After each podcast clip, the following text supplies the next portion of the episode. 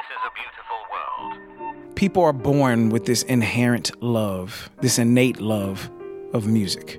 Go out and tell our story, let it echo far and wide.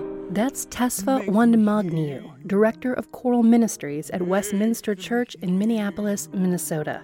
He says his path to becoming a choir director had a very unlikely beginning. Grew up in Memphis, Tennessee, and I grew up in an environment that was tough.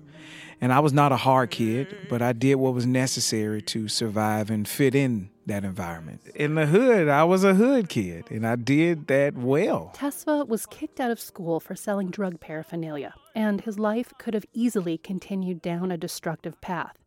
But it didn't. He was given a second chance by a choir director named Dr. Hedgeman at a nearby performing arts school. This mean old black lady, she just was like feisty. And I remember singing for her, and she was like, There's something about you. I'm going to allow you into my program on probation. The experience changed him and taught him about the true power of music. I've been in the storm so long.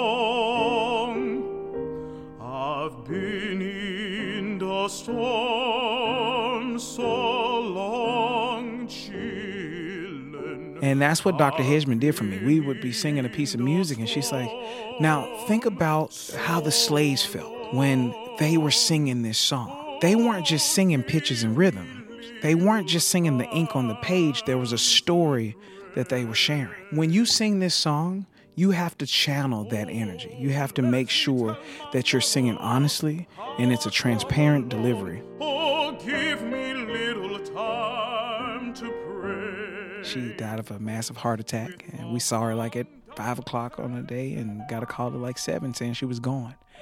And that's when uh, I vowed to give to others what she gave to me, and that was a second chance. Tesfa has not only become a choir director, he's started an international media platform called Choirbuzz, which showcases underrepresented choirs from around the world. Here's part of his very first podcast, where he talks about singing for peace. You're listening to the Nairobi Chamber Choir, conducted by Ken Wakia.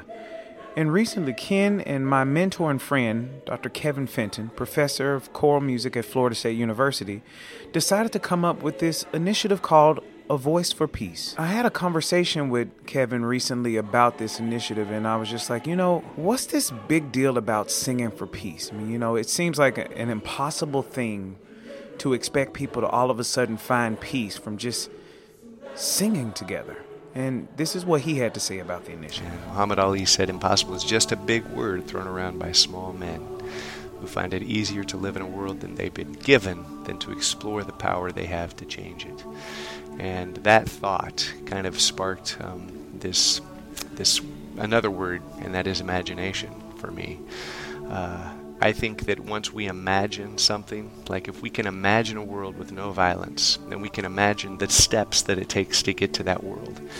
And uh, a voice for peace is one of the steps toward that kind of world, a, a world with no violence. And so I think that a thousand decisions we make every day, they have this uh, power to move us toward peace. But we first have to imagine a world of peace because it is out there for us to grasp.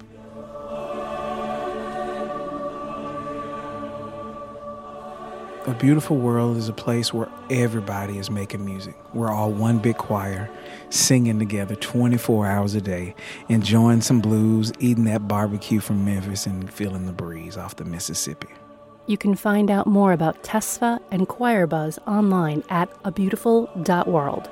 I'm Heather McElhatton, and this is A Beautiful World. Brought to you with help from the Pohlad Family Foundation.